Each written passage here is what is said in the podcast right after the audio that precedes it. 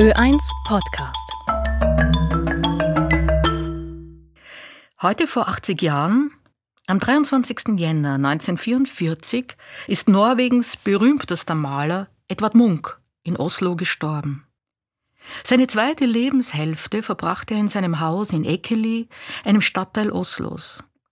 Das über 40.000 Quadratmeter große Areal, auf dem sein Haus, Atelier und Nebengebäude standen, hatte Munk 1916 gekauft. Würde man nur die Werke Munks aus seiner zweiten Lebenshälfte kennen, würde man seinen Ruhm nicht verstehen. In den Gemälden und Grafiken aus der Spätzeit sind der Garten, Felder, Wälder und Buchtenthema.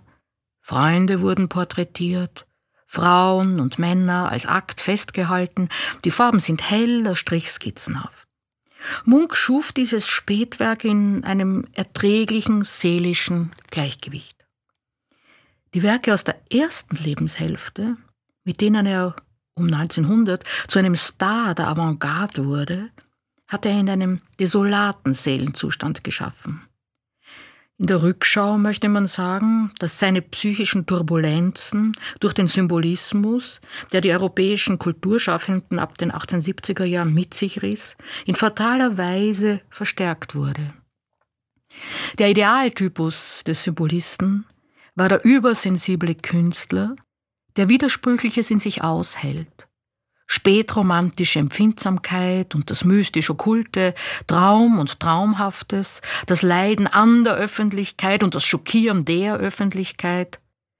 Munk hatte im Symbolismus seine intellektuelle und emotionale Heimat gefunden und verstand seine traumatischen Kindheitserinnerungen an den frühen Tod von Mutter, Schwester, Bruder, an den religiös-fanatischen Vater, seine Einsamkeit und Lebensangst, seine Alkoholsucht und den Medikamentenmissbrauch als Motor seines künstlerischen Schaffens. Der Zusammenbruch war unausweichlich. Den Winter 1908-9 verbrachte Munk in der Nervenklinik des dänischen Psychiaters Dr. Daniel Jakobson in Kopenhagen. Als er im Frühjahr 1909 erholt nach Norwegen zurückkehrte, war der Symbolismus im Ausklingen. Munk selbst versöhnte sich mit sich und mit der Gesellschaft durch seine Hinwendung zur Natur.